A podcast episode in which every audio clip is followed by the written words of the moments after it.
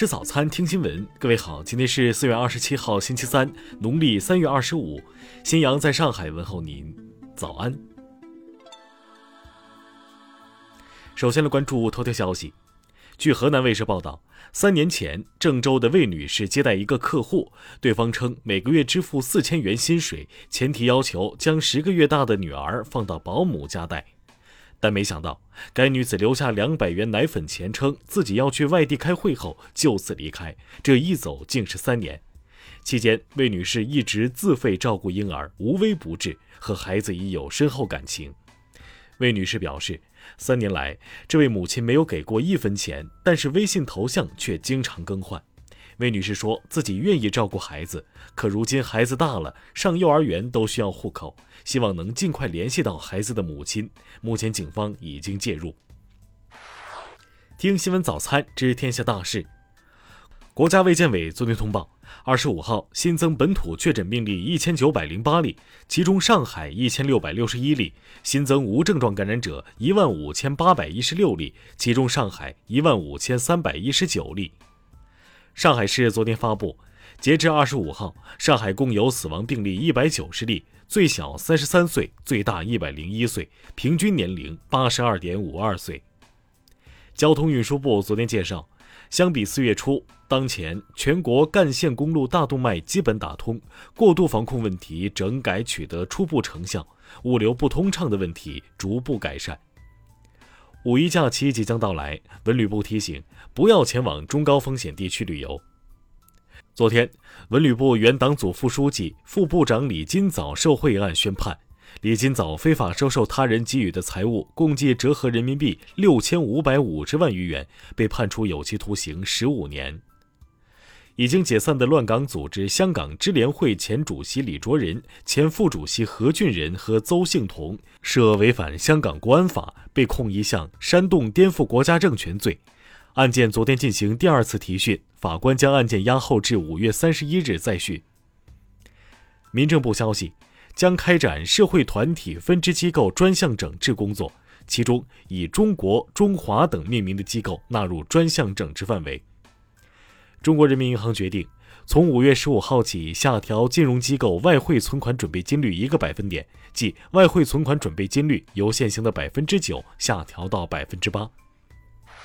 下面来关注国际方面，巴基斯坦南部城市卡拉奇昨天发生一起爆炸案，造成四人死亡，其中包括三名中国公民，均为孔子学院工作人员。联合国秘书长古特雷斯昨天与俄罗斯外长拉夫罗夫会谈，他表示必须尽一切可能结束俄乌冲突，需要尽快实现停火。古特雷斯预计将会见俄罗斯总统普京。俄罗斯外交部发布公告称，昨天召见了瑞典驻俄罗斯大使，对瑞典当局驱逐俄罗斯三名外交人员的行为表示强烈抗议，并宣布瑞典三名外交官为不受欢迎的人。俄媒昨天报道。当天凌晨，莫斯科红场举行装备方队徒步训练，为五月九号即将举行的纪念伟大卫国战争胜利七十七周年阅兵式做准备。根据瑞典斯德哥尔摩国际和平研究所的年度报告，二零二一年全球军费开支首次超过两万亿美元，其中美国占百分之三十八。日本首相岸田文雄昨天接受了韩国代表团的礼节性拜访。岸田文雄接受采访时表示，双方就努力发展韩日关系形成了共识。当地时间二十五号，特斯拉首席执行官马斯克宣布以四百四十亿美元收购社交平台推特。对此，美国前总统特朗普表示，他不会重返推特，而是使用自建的社交平台。韩国媒体报道。一名韩国海军陆战队士兵利用休假私自出国，并试图入境乌克兰，但雇佣军未遂，目前已在韩国被捕。他的逃兵行为将接受调查。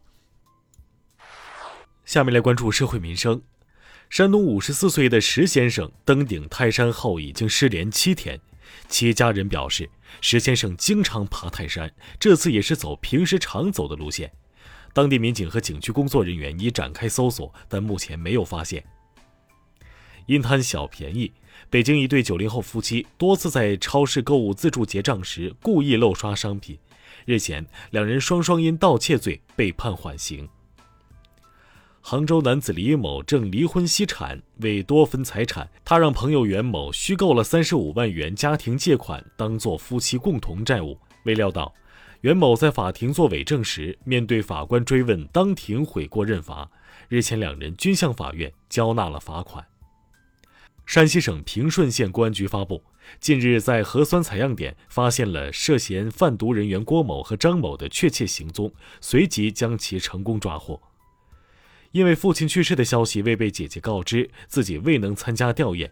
江西萍乡男子孙某将姐姐告上法院，日前法院判决其姐姐需道歉并赔偿精神损害抚慰金人民币一千元。下面来关注文化体育。CBA 总决赛第四场，辽宁队一百比八十二击败广厦队，总比分四比零横扫对手夺冠。这是辽宁队史第二次获得 CBA 总冠军，赵继伟当选 MVP。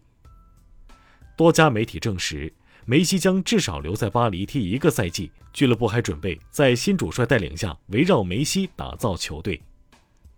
中国广播电视社会组织联合会、中国网络视听节目服务协会发布规范。其中提到，演职人员的不当言行，如对参演作品造成负面影响，出品方有权追究其责任并索赔。埃及旅游和文物部二十五号宣布，在北西奈省发掘出一座古希腊罗马时期的神庙遗址，神庙由泥砖建造而成，顶部由花岗岩柱支撑，楼梯上铺有大理石。以上就是今天新闻早餐的全部内容。如果您觉得节目不错，请点击再看按钮。咱们明天不见不散。